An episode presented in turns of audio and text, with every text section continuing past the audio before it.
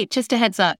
The episode you're about to listen to is about Rockula, directed by Luca Bercovici and written by Luca Bercovici, Jeffrey Levy, and Chris Verweil. Some relevant trigger warnings for this movie include vampires and gaslighting, and our hosts ranked this movie as rockin'. If you'd like to learn more about the movie discussed this evening, please visit our website, progressivelyhorrified.transistor.fm, for show notes. After the spooky music, we'll talk about the movie in full, so be forewarned, there will be spoilers. Good evening, and welcome to Progressively Horrified, the show where we hold horror to standards it absolutely never agreed to. Good evening, and welcome to Progressively Horrified, the podcast where we hold horror to progressive standards it never agreed to. It's December, and we're diving into a very special figure in horror, the Lord of Vampires himself, Dracula. Tonight, though, we're talking about the most 1990 horror comedy ever created, Rockula. I'm your host, Jeremy Whitley, and with me tonight I have a panel of cinephiles and cenobites. First, we're here to challenge the sexy werewolf, sexy vampire binary, my co-host Ben Kahn. Ben, how are you tonight? What a truly terrible movie that I deeply enjoyed. Absolutely. And the cinnamon roll of Cenobites, our co-host, Emily Martin. How are you tonight, Emily? This is why I do this show. This is it. This opening of my heart to these things that I would not otherwise see or find. I agree with Ben. It was terrible and thoroughly enjoyable. Thank you. And the person who brought this to us tonight, our friend and senior editor at Mad Cave Studios, Lauren Hitzhausen. Lauren, how are you doing tonight? Doing good. Thank you guys for having me. I love Rockula. It's not even an annual tradition to watch it. It just makes me happy knowing that it exists and getting to enjoy how over the top every single part of this movie is. I want to talk about Toni Basil, who plays the mom in this. She's 53 in this movie, and she is making the romantic lead look milquetoast. Like, she's amazing. 53 in this movie? 53. Yeah. What? She was doing choreography for Mick Jagger and Bette Midler. Is she an entire catering staff? Because she is serving this entire movie. She is multi-talented. And for people who don't know, Toni Basil is also responsible for the song Hey Mickey, which is a cover of a much worse version of that song. But if you've ever seen the video to this, she is in a cheerleading costume leading a group of cheerleaders while singing this. This thing was filmed in 1982, which means she is right around 40 when this thing is made.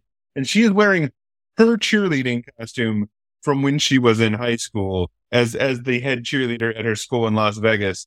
And like dancing around and singing the song and, you know, with this team of cheerleaders. And like, she is great in that. She is astonishing in this. What we're trying to say, a fucking icon. Yes. Literally. Absolutely. My very first note after complimenting the legitimately wonderful animated intro, and judge me if you will, I welcome your judgment. I just have my notes. Oh, comma, MILF. Yeah. That's what I wrote. I feel like what Toni Basil is doing in this is what every drag queen I've ever seen is trying to do in like in history. Like they're trying to live up to what she is doing in this movie. And it's unfair. To which I want to be Toni Basil in this movie is off the charts. I'm obsessed with every single costume she wears because they're all nuts. Like fashion in this movie. These bows and the cute little hats. And then towards the end, she's got this flamingo hula skirt, 4-inch heels, solo dance number. It's amazing. And her bat titties.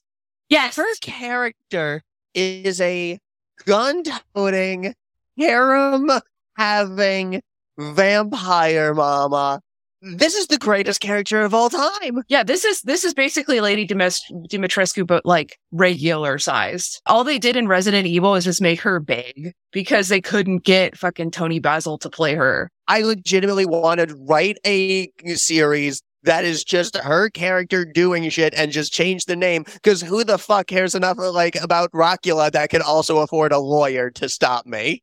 This movie is really crazy, and I gotta thank you, Lauren, so much. Yes, thank you for Lauren. Bringing this to us. This movie is a joy. I will say, the Rapula scene alone is enough for me to go, how does this movie deal with race?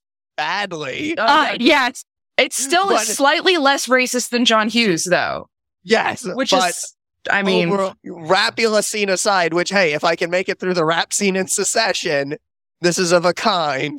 What a deeply enjoyable addition to the vampire movie canon, especially to the degree that being about vampires barely matters. This is some weird lost ancestor of What We Do in the Shadows. Like, this movie is like if What We Do in the Shadows and Weird Science had a baby. And okay.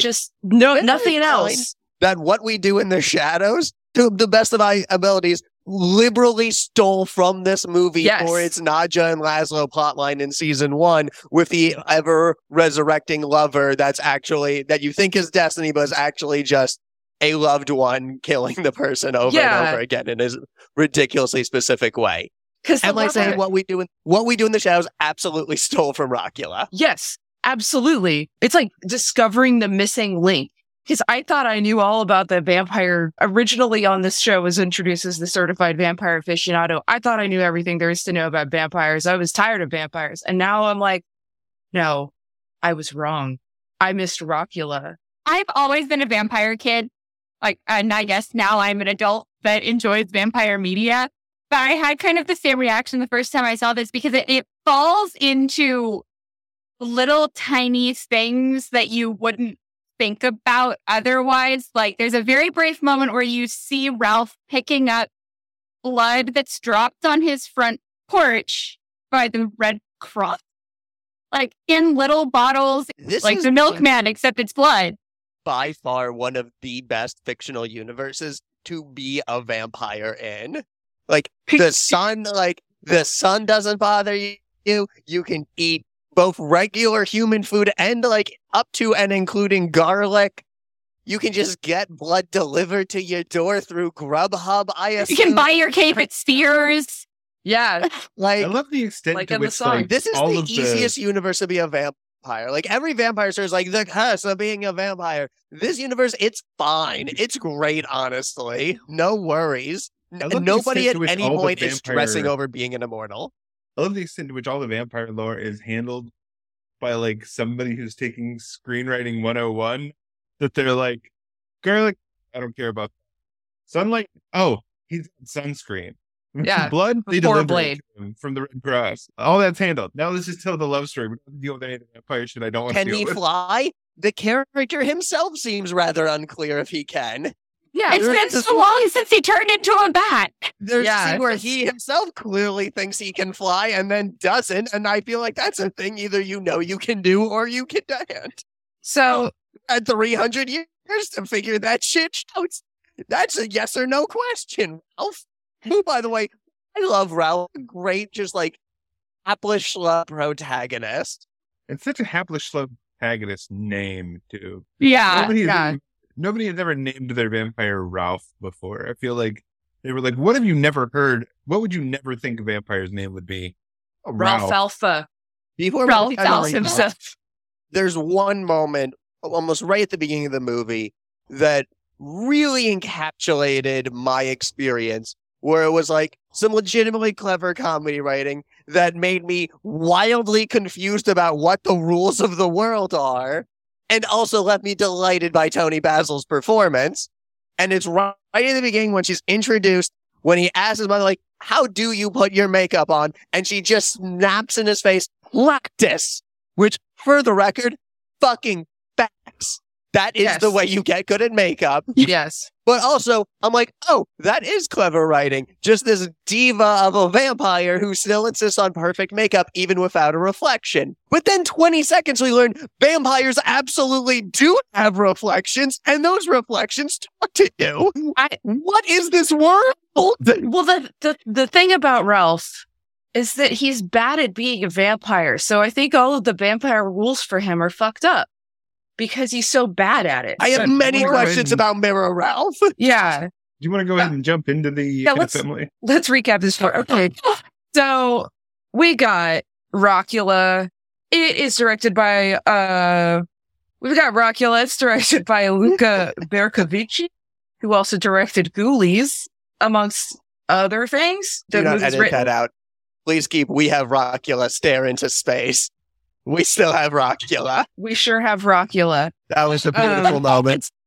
Thank you. Deserve that one. The movie is written by Luca Bercovici and Jeffrey Levy, who is a director of at least one episode of every 90s sci-fi drama TV show, according to my research. And Chris Verweil, who directed, who wrote Who is Cletus 2? I've never heard of the film, but it has a bunch of people in it, like Christian Slater and stuff. Anyway. Was there a Who is Cletus 1? Oh, this is two, like the French. T-O-U-T. I do like Christian Slater. I was thinking it was a sequel to another. Maybe. I mean, I think there was a Cletus mentioned in this film. So it might have been just like a story about that. So it's one cohesive universe. Yes. The Cletus universe. In Venom 2, Let There Be Carnage, the only superhero film ever made. Sure. So, Rockula stars Dean Cameron, Toni Basil, Thomas Dolby, Toni Ferrell, Bo Diddley, Susan Tyrell, and others. How did we talk about this movie for so long without mentioning Thomas Dolby or Bo Diddley or in this movie? Because Toni Basil. It's just Toni. She's such a force. Everyone does great, but anytime Toni is on screen, you forget everything else. The world stops. So let me set the scene here. Imagine the year 1990. The most 1990 you can imagine. If you can't imagine... the place where the Foot Clan hangs out in the first Ninja Turtles movie. Yeah. That's a good reference. That's a very good reference point for what is the most 1990 place I can imagine. There's kids smoking. There's skateboarding on a ramp. MC Hammer do his dance. Max Headroom is selling Pepsi Crystal. I cried Pepsi Crystal after watching this. Yeah, just somewhere in a bar, Next Generation is playing with no sound on. Yeah, like no callers, Next Generation. Everybody's just got jumpsuits on anyway. So just look up what all the things we said, then you can imagine what we're talking about and then dial that up to 11. Or you can just watch these Oingo Boingo ass opening credits. But I love these opening credits. They're wonderful, the opening credits. Like, I legitimately love this animation. Yeah, no, the animation's great. But, it's pretty obvious that they would have loved to have Danny Elfman in this movie, way out of their price range. Somewhere in hip, urban, northeastern city, USA, near the Foot Clan hideout. We find Ralph, the 400-year-old, 30-something teen vampire played by Dean Cameron. He is a loser and a virgin and still lives with his mom, who is Toni Basil, the total MILF and MVP of this film. But Ralph is so uncool that his toxically masculine confidence, quote unquote, is forever trapped in his reflection, which he has, but it's cursed. He is cursed. He is so lame that he can't seem to hook up with the love of his unlife, who has been endlessly reincarnated every 22 years because she keeps getting killed by a pirate with a sparkly peg leg and a ham bone. While out drinking with his friends, Ralph talks to Chuck the bartender, who's played by Susan Tyrell, Axeman, who is Bo Diddley, and another guy who I can't remember who he is. He explains to them his predicament. He has found this reincarnated girlfriend, Mona, played by Toni Ferrell, but he hasn't met her yet. She's the lead of a hot new band that sings over monkey sounds and is possibly... This scene where she first sings feels like Peter Murphy's scene in The Hunger. I don't know if that's on purpose. But she is in a cage and she's singing and there are monkey sounds, so... But not a single monkey. This movie really thinks animal sounds count as instruments. Because at a certain point, every song will feature multiple werewolf roars. Do you know why that is? Thomas Dolby is why. He sits on a keyboard with all of the sound effects on it, and then he mixes it, and it somehow sounds good. I like Thomas Dolby. Oh, then this is the movie for you. This is the movie for me. So... Ralph is egged on by his awesome and adventurous mom and his quipping reflection. He hatches a plan to impress Mona. He's going to get a band together. He teams up with Chuck, Axeman, and the other guy for an ongoing montage of attempting different musical styles, even though Bo Diddley's right there. And finally, he decides on Rockula. It's the title. Woo! Novelty act is what he settles on. Also, Bo Diddley is like playing guy who plays guitar good at a bar. Like, he's not specifically Bo Diddley. But his character doesn't have a name other than Axeman. He's just guy who's there. Skills. I think he says like 15 words in the movie. I don't remember him saying a single thing. But my favorite thing about the entire Rockula persona is that then leads to like Stanley trying to threaten to out him as a vampire, a man who is already publicly performing as a rock and roll vampire. Yeah, so let's talk about Stanley. Hold on, though. His songs are like the equivalent of diary comics, basically, right? Yes. Yes. They're all like, I'm a vampire. Yeah. On my cave computers. I live with my mom. Okay, you know, if you've ever seen 8 Mile, the part where Eminem makes fun of himself. So this movie predicted Eminem. Has nothing to work with. That's his entire discography. Yes. Like the whole Rapula scene. Sorry for getting ahead. But I was going to make a joke about how that shit just predicted Eminem. All right. So let's talk about Stanley right now. He is the profound obstacle in the union of Mona and Ralph, other than Ralph's painful awkwardness, that is. Stanley is played by Thomas Dolby. He is a fashion victim and an advertising dilettante. His ads are too long. He sells cars, coffins, etc. And he always say fashion victim. I say fashion villain. He is fashion. He's just fashion. All of it. His business. What was it? What's it called? Stanley's Death Park. Stanley's Death Park, yeah. So, which, as far as I can tell, sells cars, music equipment, and cryogenics. And coffins that turn constantly, so they're relatively... yes, I forgot about the rotisserie coffin. So Thomas Dolby Stanley, he drives a steampunk car. He always is surrounded by weird, uncredited ethnic entourages that are sometimes incredibly... The car that a vampire should be driving. Yeah, his car is fucking rad. Stanley wants Mona for himself and is motivated by the mysterious fortune teller, Madame Benoit. Yes, that Benoit. Wait, but it's the first time I've seen this movie an embarrassing number of times that I've never bothered to read the Wikipedia page. I had always assumed it was French. And so in my head, it was like Benoit, maybe, right. And not actually Benoit.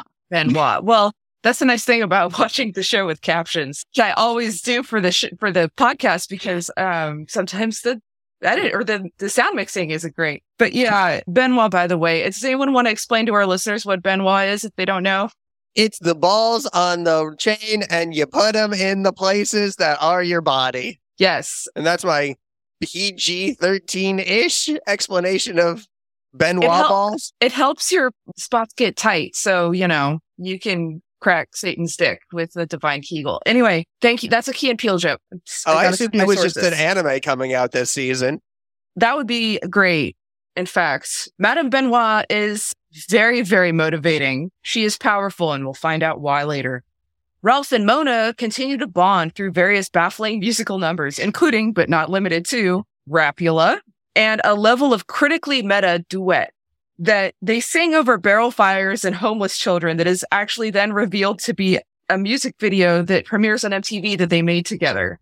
Deeply unsettling moment of what is reality. Yeah, this movie really just caressed the fourth wall with eye contact in a really, really uncomfortable way.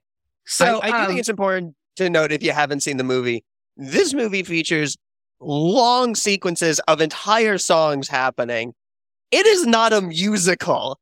Every song in the movie is being actually performed within the universe of the movie. Yeah, sort of. Yeah. Yeah. A lot of them on stage, and then you've got Tony's incredible after dinner song and dance routine. Yeah. So finally, with Stanley on his case and Mona already disillusioned by fame, Ralph has finally decided to admit to her that he's a vampire and tells her the whole plot conceit about the reincarnation. This and his mother's floor show at dinner is a bit much for Mona. She can't handle that level of talent, and she decides to ollie out. But she is late to her ollie appointment, so she changes her mind and ollies back in. Time is running out, for Mona is fated to die on Halloween. This time, Stanley is our evil pirate who has decided to go, quote-unquote, save Mona from the vampire, directed to do so by Madame Benoit.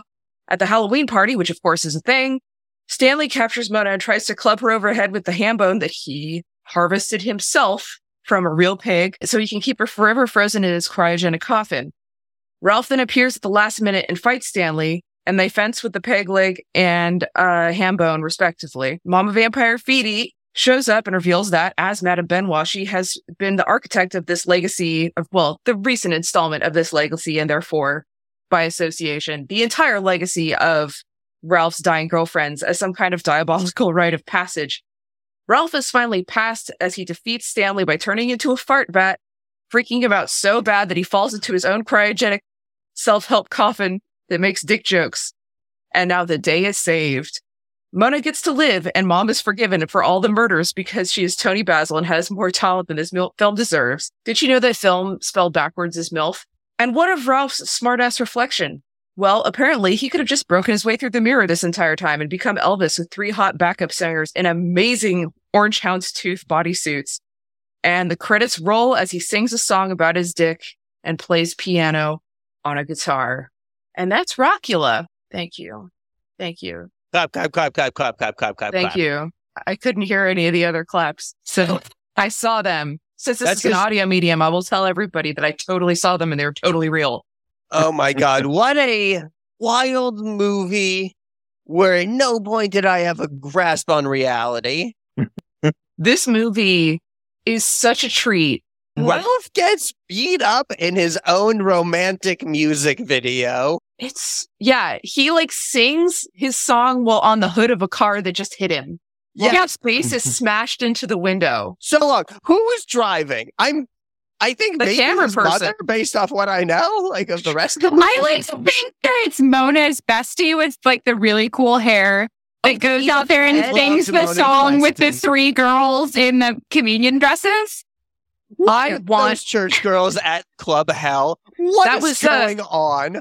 That was Mona's idea. We know who to blame. They say it in the show, and they talk. Yeah, they say, "Oh, the kids were Mona's idea," and I'm like, "Cool, now we know who to blame." I really want a Pinterest. I just need to make a Pinterest board that is based off of the fashion of that Edith Head chick. I very much love Mona's Dolby. Thelma friend. Yeah, Thelma's friend is, we were really hoping that she would save the day. I'm sad she didn't, but, Fart Bat was pretty good. I was hoping she would end up with Mona. Just Mona and Velma run off. I gotta give it up for this villain. I mean, Thomas Dolby is great, but the fact that this guy is Mona's ex, who, like, kind of wants to be with her, doesn't really seem all that attached, but, like, ideally, they'd be together, and go so far as to like try and hunt down a sparkly peg leg and actually kill a pig himself, and then serve the ham that he has killed as part of the like catering for this band.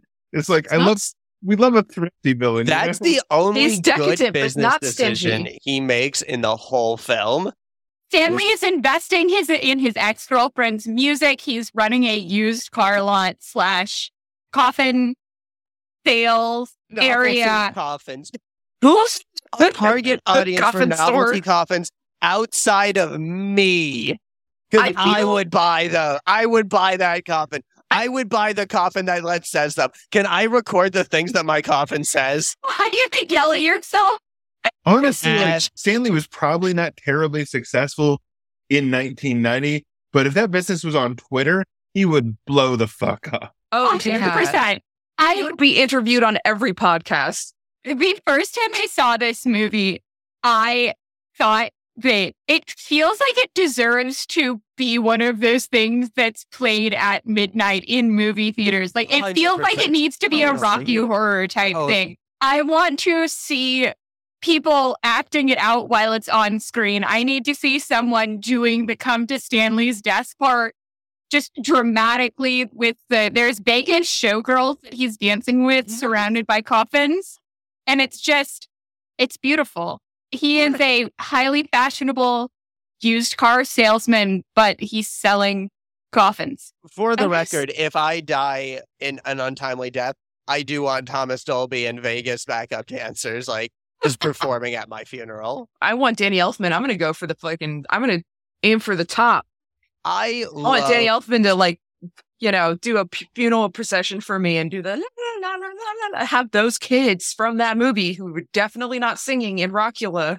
They were definitely synthesized, you know, older people voices that made to sound younger. And I want them there, or they're like whatever modern equivalents singing the Danny Elfman songs. They have Elvis impersonators. I want a Danny Elfman impersonator. I want Danny Elfman as the devil doing Cab Calloway impersonator. I love Stanley, how it takes no convincing that the train of thought to, in order to protect Mona from vampires, you need to kill her. And then he is just on that train of thought the rest of the movie. At no point does he stop thinking, like, this makes perfect sense. I'm going to murder you, freeze you, we'll be together forever. But also, you don't, like, talk or do anything. It's perfect. Well, here's the thing. Here's the Buckwild thing. So in the middle of the movie, during one of the, like, bonding montages between Mona and Ralph, they go to a art gallery and see a show by Egon Schiele. And he talks about, like, the scuttlebutt of Egon Schiele. And she's like, wow, it's like you were there. And he's like, ha, yeah, I'm not 400 years old, and I still have a retainer. But, like if you're a vampire, have a, you know, retainer. I don't know why they gave him a retainer. We didn't even get rule of threes with that retainer. The retainer came up twice and it did nothing. It came up technically 3 times when there was one scene where you could really see it. But if you can count that. But let's go back to Egon Schiele. He's a German expressionist. His stuff is really fucking cool. Now, Egon Schiele was a colleague of another German expressionist named Oskar Kokoschka, who had a bad breakup and was so pissed off about his breakup that he made a life-size mannequin of his girlfriend that he took to parties using hair that she, like, that he had collected of hers to dress her head. Now, the connection between this and the preserving the girlfriend in the cryogenic tube, I don't know if that's just something that I'm projecting because I'm that way. No, I'm going to call it canon. This movie is incredibly sophisticated and deep. I think you picked up on it. You found the hidden theme. This is what they were trying to explore all this time. I was done 30 years of them waiting for someone to pick up on the theme, and you did it. On the like deep cut Oskar Kokoschka, Egon Schiele German expression. I mean, I'm imagining like Raiden from the Mortal Kombat movie just going like, at last one of them understands. That's my Christopher Lambert impersonation, apparently. I just, whenever I try to do an impersonation of Christopher Lambert, I just try to sound like Ren Hoek. Like, you idiot, Liu Kang. Can we take a minute and talk about Boom Boom? Yes. I love he's played by a professional arm wrestler. Yeah, he's played by I fucking hope so. By Rick Zumwalt, who's in Over the Top, starring Sylvester Stallone, aka the greatest movie ever made. He's Sylvester Stallone's rival in his professional arm wrestling movie Over the Top. I need a whole movie of just this vampire mom and her pro wrestler side piece. Well, she also has her like. Oh, different boyfriend at the beginning. She is getting. There's implied bathtub snorkel cunnilingus going on. There's a hardcore wrestler sex. At one point, she just pulls out a gun and is like, $2 a buy. I'm off to do gun stuff. With the ladies' club. It's range night at the ladies' club. Okay, I need like a 5-season show entirely about Phoebe. Okay, What We Do in the Shadows, I forget whatever the next season is. I propose they go get Toni and we just, that's the next season of What We Do in the Shadows. And she's the same character. And it's the same character, yeah. She has to be the character, just like how What's-His-Face from Blade just became a vampire. Oh, Stephen Dorff. Yes, Stephen Dorff. I will say, just totally off topic, the episode of What they Do in the Shadows that I'm legitimately really hoping they do is how Laszlo turned into a vampire origin episode done as a pastiche of Interview with the Vampire. That would be good. That's my hope for season 5, whatever season they're going into. They did do the Dracula, the Bram Stoker's Dracula turning into the rats thing. I mean, they can cover their bases. And they did Twilight. Like yes. They're hitting all the big ones. Rockula has to be next, right? They have to acknowledge their. Well, roots. Did we get a little bit of that with the child performing in the Vampire Cup? Maybe we have the child performers. That's the Rockula. I mean. I would prefer Toni coming back and actually being the supreme queen of all vampires. Right. The reference, aside from them legitimately stealing the story of this movie for their season one plot. Well, I feel like maybe that there's some sort of, this is TM copyright, by the way. You got to buy this from me, Taika. It legitimately feels like if I was the kind of writer, I'd be like, no one's fucking seeing Rockula. No one watched that. We can absolutely steal that plotline. Nobody's calling us out on it. Yeah. Well, guess what? We're not really calling you out on it either. It's fine. It was great. We love you. What We Do in the Shadows. I will negotiate sale of this intellectual property idea to Taika Waititi under certain circumstances. Megamoth on Twitter. Please contact me directly and we can negotiate this idea of Tilda Swinton and Toni Basil having like a vampire fight, like a vampire dance battle. Yes. And then Toni Basil kicks Tilda Swinton's ass.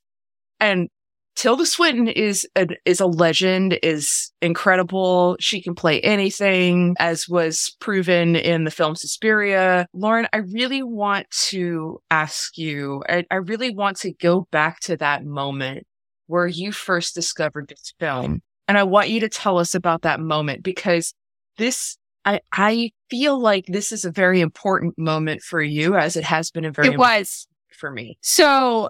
my roommate was applying for grad schools and didn't want the TV on for basically 2 semesters, which is fair.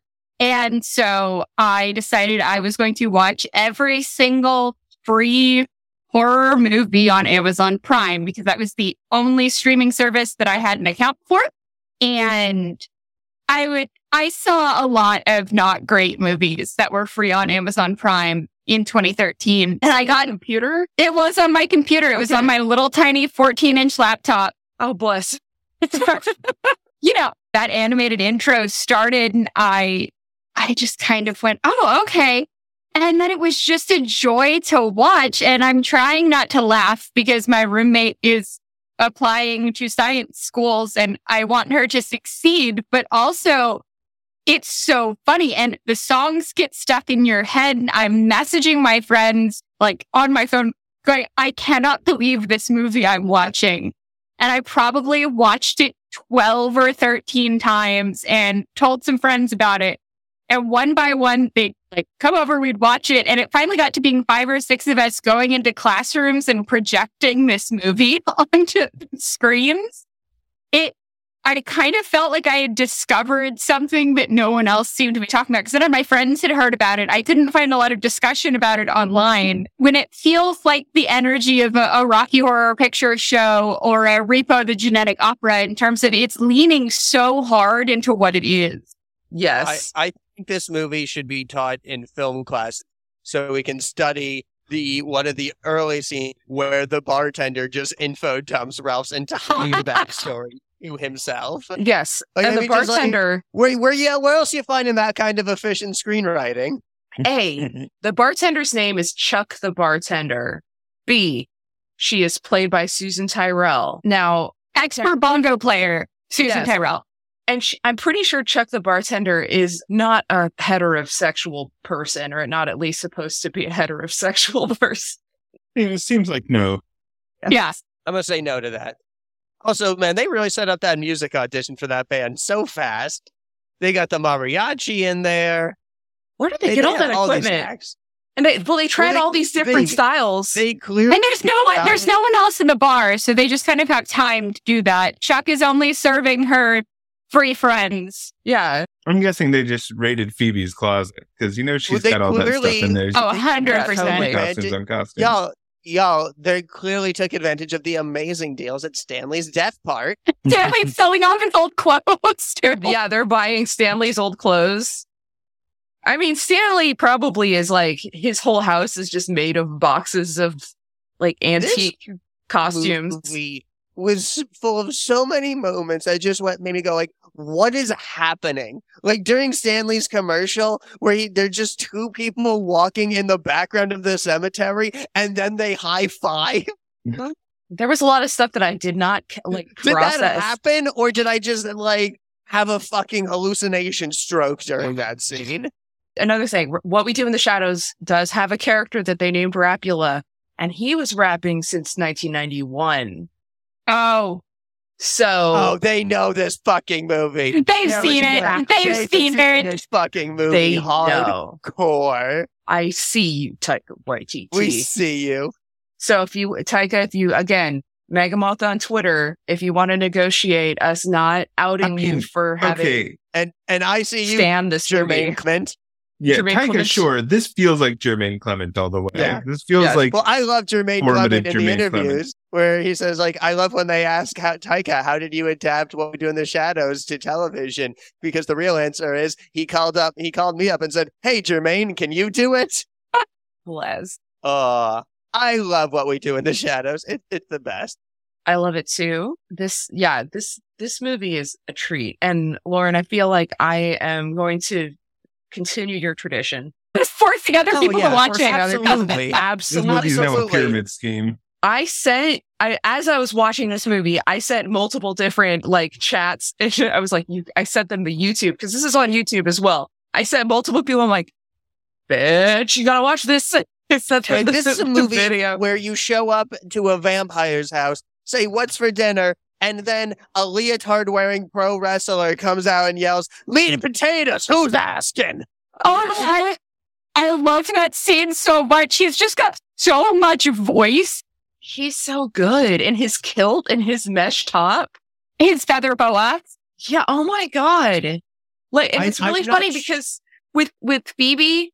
They have this range of like big to small, black to white. Like she is a woman of variety, and they have capped that spectrum on both sides. So you just know that she has been everywhere in between. The dinner party scene is one of my absolute favorites. I could easily say that about every single scene in this movie, but the dinner party scene is special because Mona is so deeply uncomfortable walking into Ralph's house because they've known each other for maybe 72 hours. And he's like, meet my mom. They walk in and Phoebe just starts talking. Like, immediately starts talking about Mona's past lives. The fact that she hooked up with George Washington. Oh, by the way, Mona, did you know that you were a princess in a past life? Yeah, the king of France was your father. And she's just talking. Drops the fact, this is my son's fiance, Mona. Mona looks like she's been slapped across the face and is wearing this really great little hat. And then you get pro arm wrestler boyfriend walking out yelling meat and potatoes with like his whole body. Incredible. And his name is Boom Boom. I love that Mona has the reaction that someone have as if she had just been exposed to the idea that vampires are real. But no, vampires being real has yet to factor into the conversation at all. Merely just weird family dinner was enough to get to that level. Yeah. Like, imagine that level of weirdness. And then, and by the way, we're also vampires. Yeah, I think she was already freaked out by the whole situation before, like, the fart bat. Chuck's extent to handling this is like, my mom. Crazy, huh? In the backstory of this movie's world, I'm desperate to know more about the pirate who actually had the rhinestone peg leg. The first one. The guy who actually legitimately killed Mona with ham bone. Also, I've never heard the word ham bone used so many times in a single fucking movie. I have. Any movie. I've heard the word ham bone, and it's just in one episode of Futurama, and that's it. I've heard the word hambone a lot in Weird Al Yankovic's parody video Fat because he says it instead of jamon.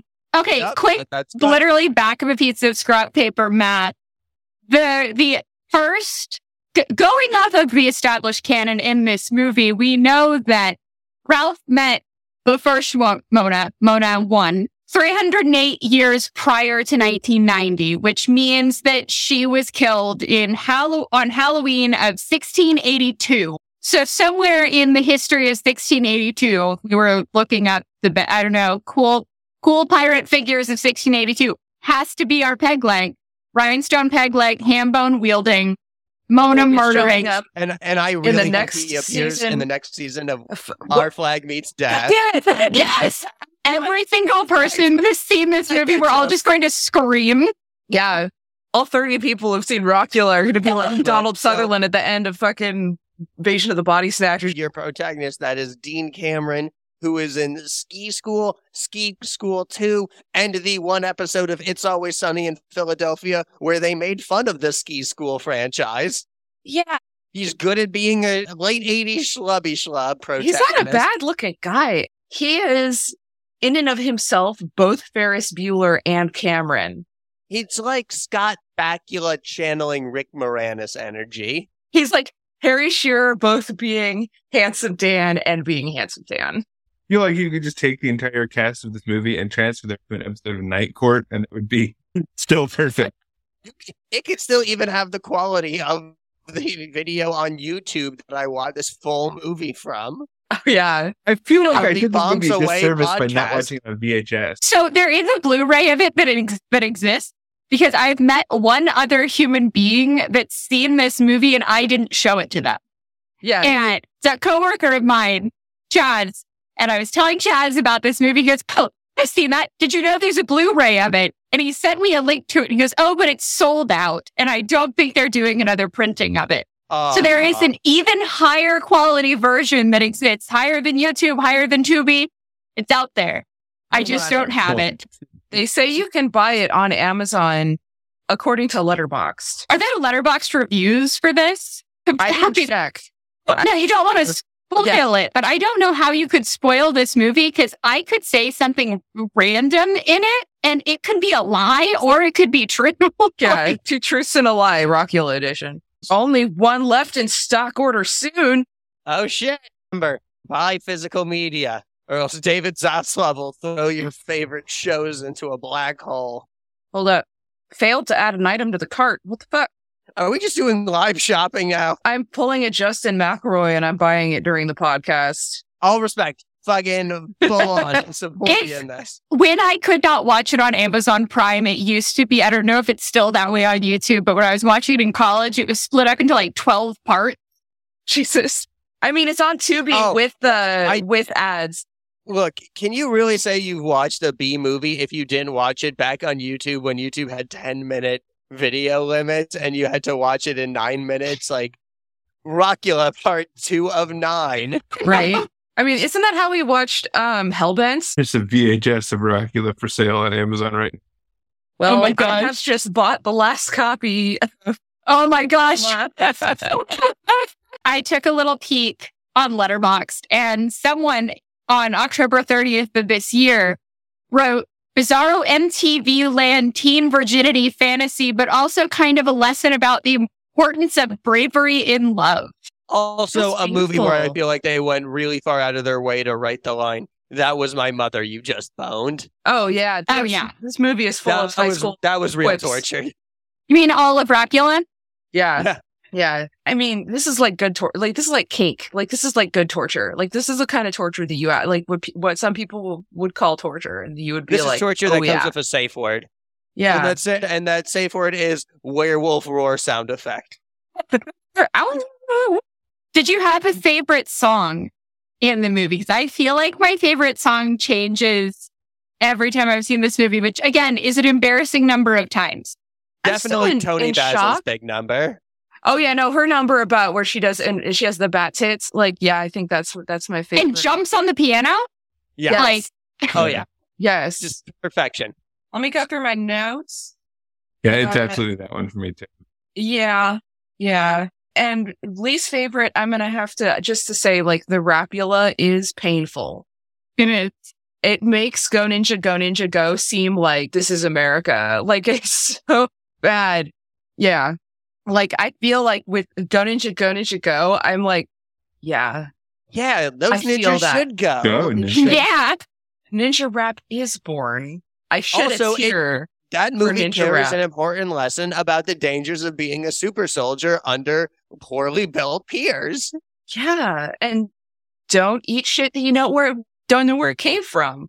I know we shit on a lot of superhero movie Act 3 endings now, and I know this is really off topic, but I'm like, man, it used to be just like a rat puppet threw the villain off a roof, and that was the end of the movie. That was the first movie? Hello? That was the first movie. Yeah, the second movie ended with the pier. Mm-hmm. The third movie... Nobody remembers how Turtles in Time ends. The third movie ended the movie series. Ha ha! I zinged ya. Okay.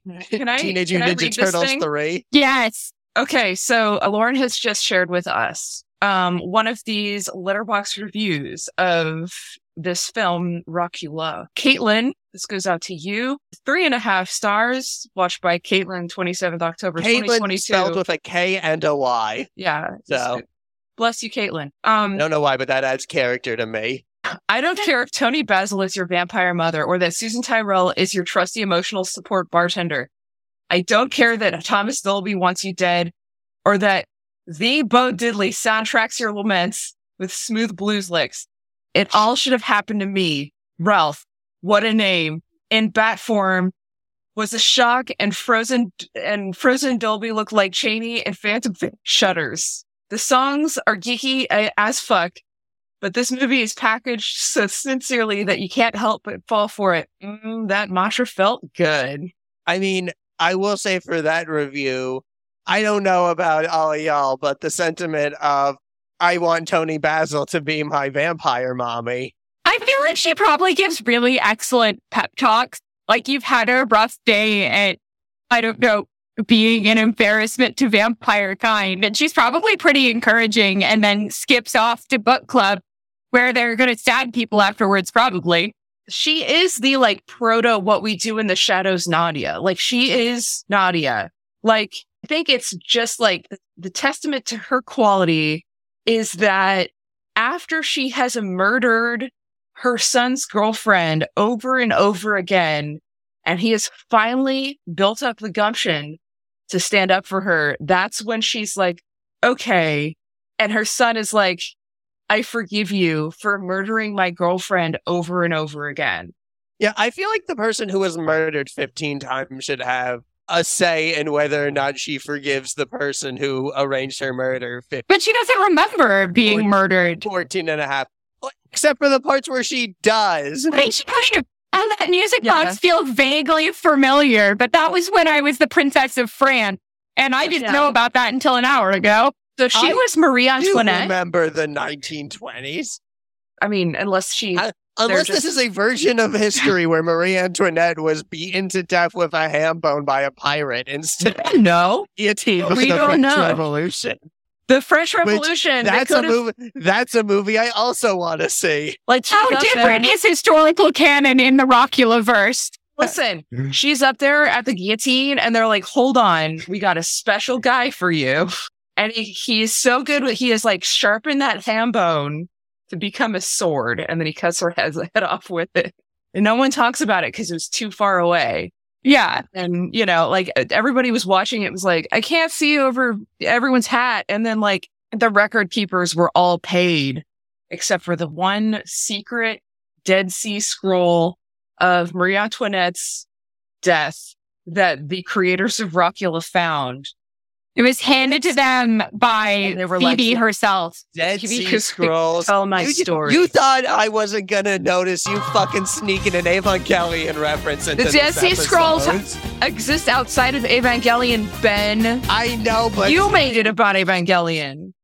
I do want to say that my songs from this are indeed... deniability. Are indeed the after-dinner song, Stanley's Death Park. And also, Turn Me Loose, which is the song with all the monkey noises. It seemed like a real song.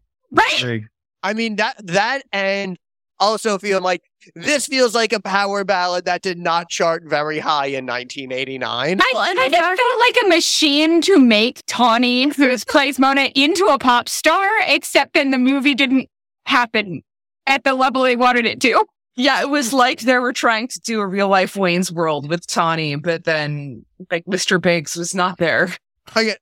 I'm really trying to figure out, and by really try, I mean not actually try very hard at all, to figure out the exact moment when reality becomes a music video they're filming and produced in unknown amount of time, but apparently less than 2 weeks. Well, when they're like under the awning and they're like, well, the rain's letting up. And then there's this really long pause that is not good. It is not pregnant with anything. It is barren. This is a barren pause in this film where she is like, so, and then he just leaves. And then they have to find each other through a duet where they wander through a homeless or, you know, like a camp full of barrel fires and homeless children. Little like wastrels, hoping probably abandoned by their parents or something. I don't know. Is that where she gets the kids to dance behind her? Do you think are they the same children? Yes, they are the same children. I believe those children are actually actors because it is revealed. It is a music video and it is not correct. It is not real. But then, yeah, like he gets hit by a car and he's singing while his face is smushed against the windshield, and then they end up right back where they started. And just as I was like, what the fuck was the point of that? That's when it pans out and is like, this is a music video now. And that's where I'm like, movie, I swear to fucking God. Yeah. I am about to punch you. And then it's like, Thomas Dolby does the Dead Park. And I'm like, you got me. You got me back. God damn it. Oh, the guy whose name, I had to figure it out, but the fourth friend. Oh. Is Rhodey. That is his name? That is his name. So I saw him credited, but I'm like, that can't be it, because he's got to be a named character, because he's up there with Bo Diddley and Susan Tyrell, but he's just some asshole. I mean, I don't know. Bo exactly Diddley asshole. For this movie. What the fuck? What is Bo Diddley doing here? Like, he was just there.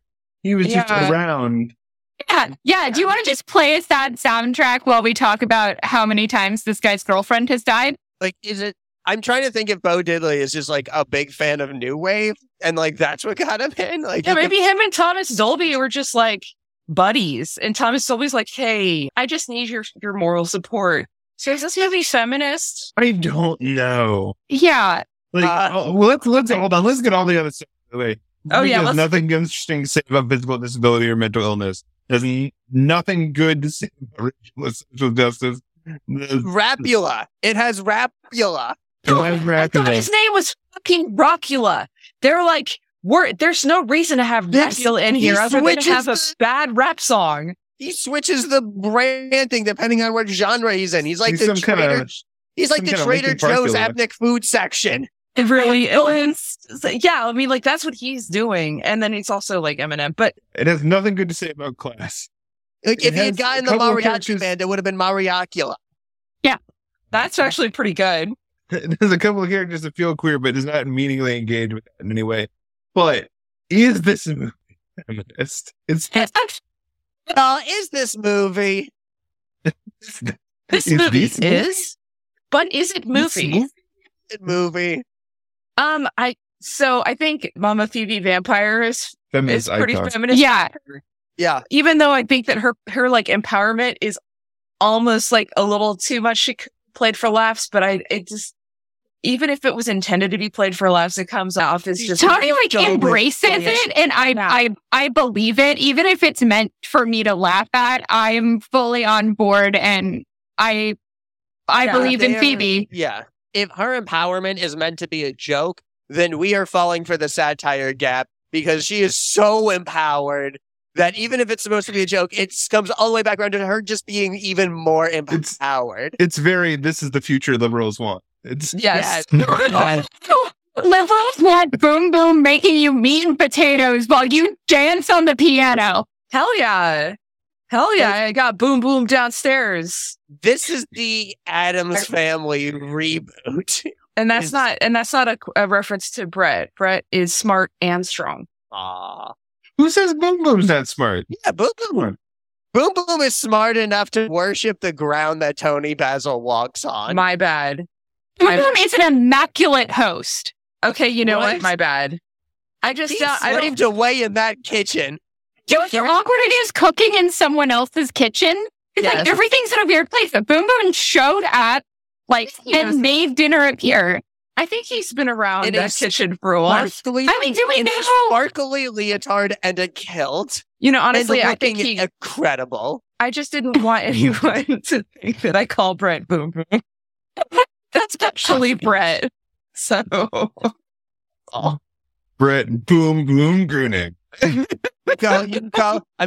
name's Brett. You call him the Hangman. I mean, anyway, okay, so the other half of this, the whole subplot of Mo dying every 22 years and being reincarnated and him needing to save her, not particularly feminist. No, she is being killed by his awesome mom every time. So, and I mean, that is maybe the most damning part, is that his mom is actually like has some but she does it for such innocent reasons.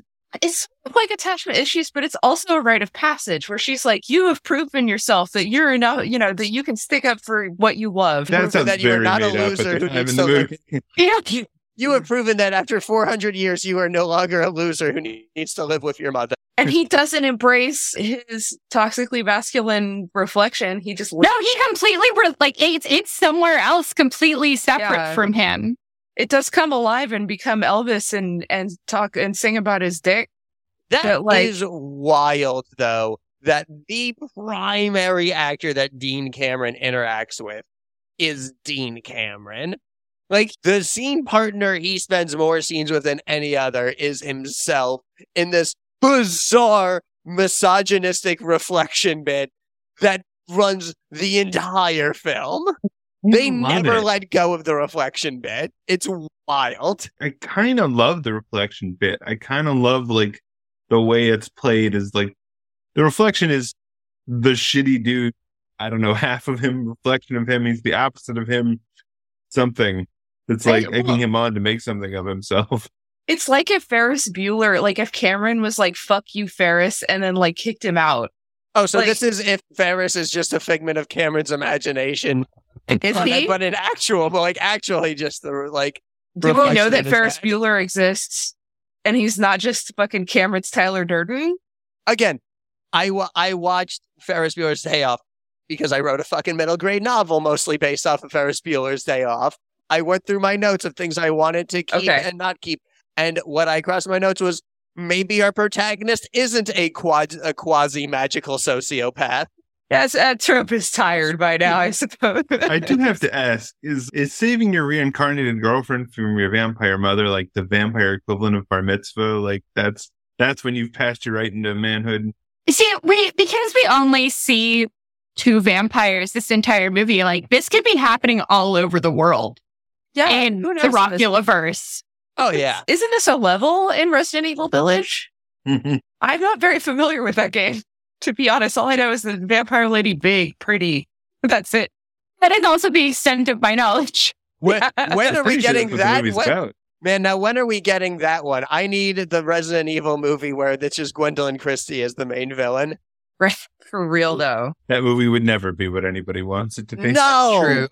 No, it wouldn't be. Because every Resident Evil movie is a goddamn puzzle box of film shittery nonsense. Maybe they can come all the way around. So here's the big question, guys, and I feel like I know the answer to this. Do we feel like this is worth people seeing? Should they see? Oh, absolutely. Yes. 100%. Yes.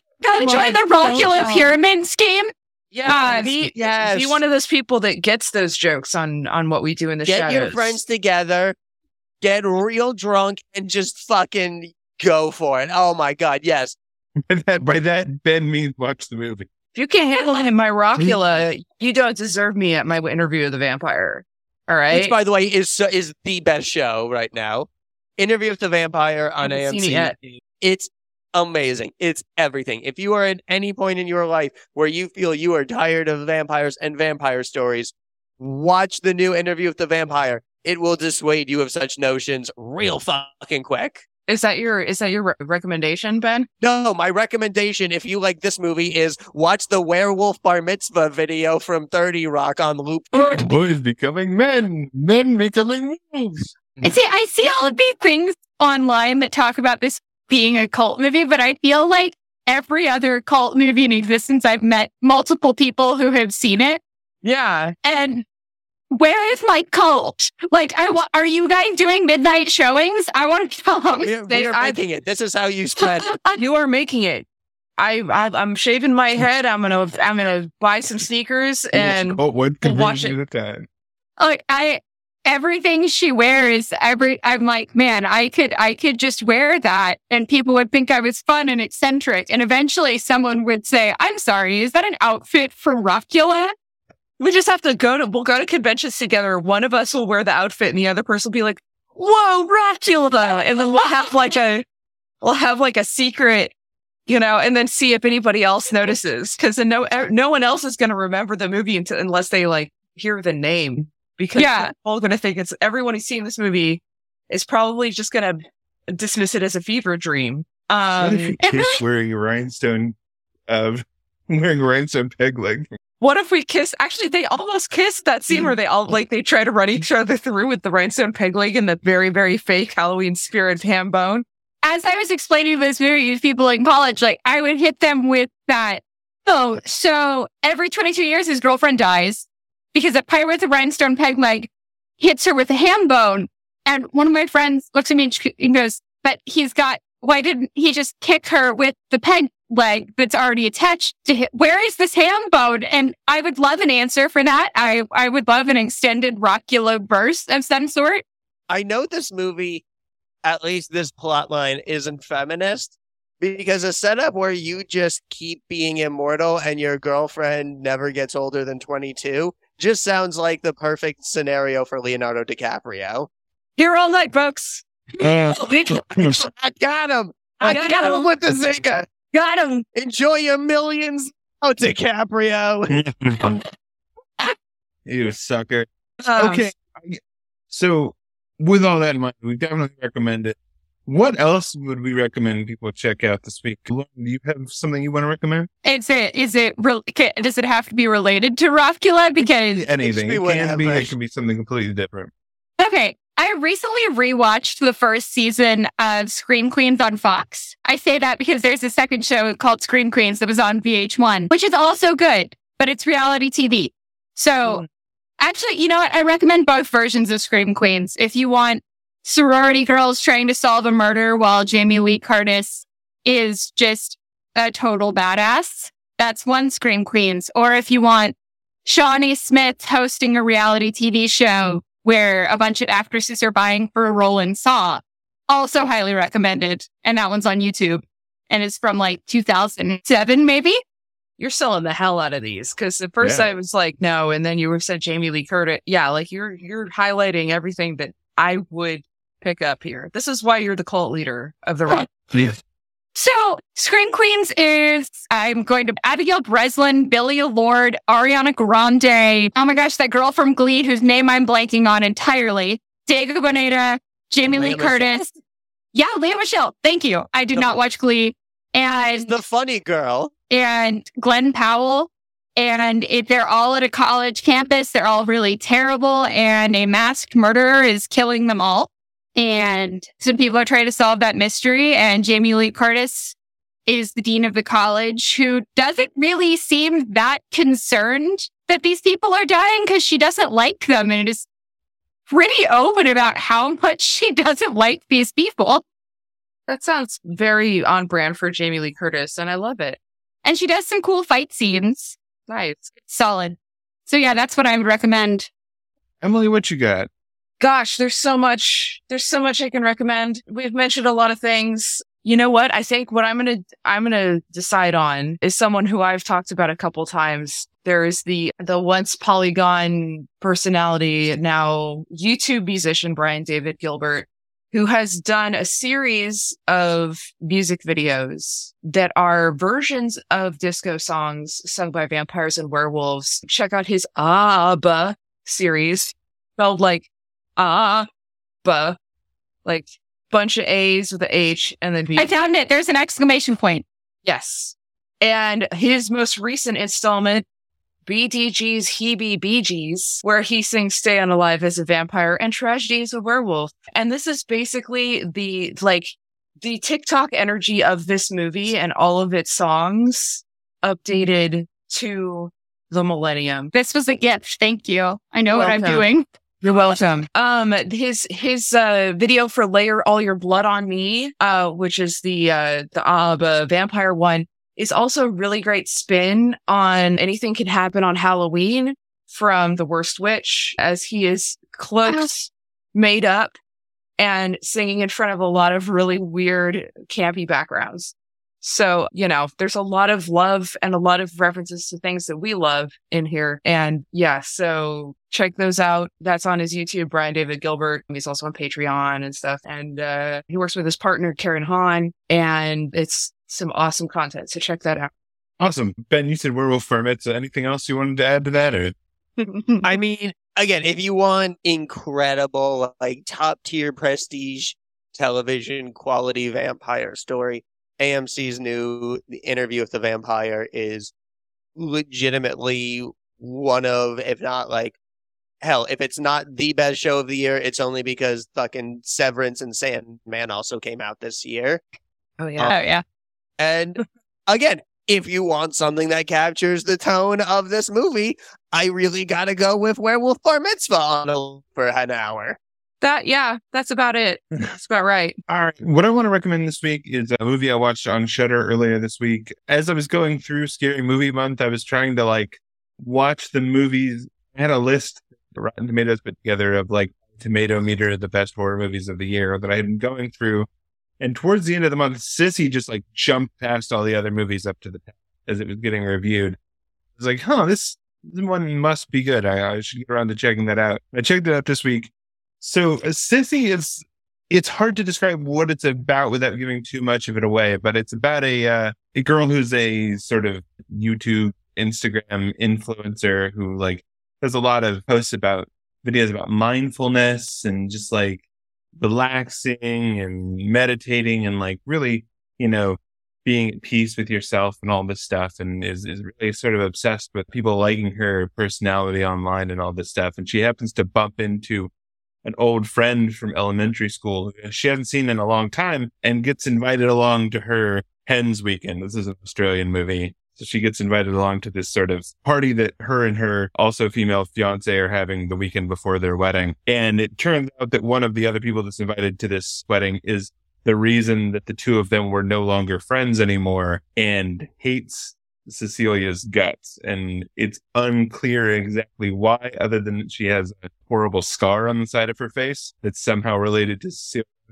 And so like it immediately gets very tense. Well, she's trying to like maintain her zen calm, this girl is like trying to call her out and make her life miserable, and it takes a few wild turns. It's both scary in some parts but incredibly funny. It is not a movie that you have any idea what's coming, and I enjoyed the hell out of it. So, you know, in the subject of horror comedies, and one that came out in 2022, so it's less 1990 than this one. It's definitely worth checking out. So even if you're not a big, like, scary movie person, it's definitely one you'll have fun with. Thank you, Jeremy. I was mostly, I have to admit, I have to confess that I was very distracted by this link that Lauren has shared.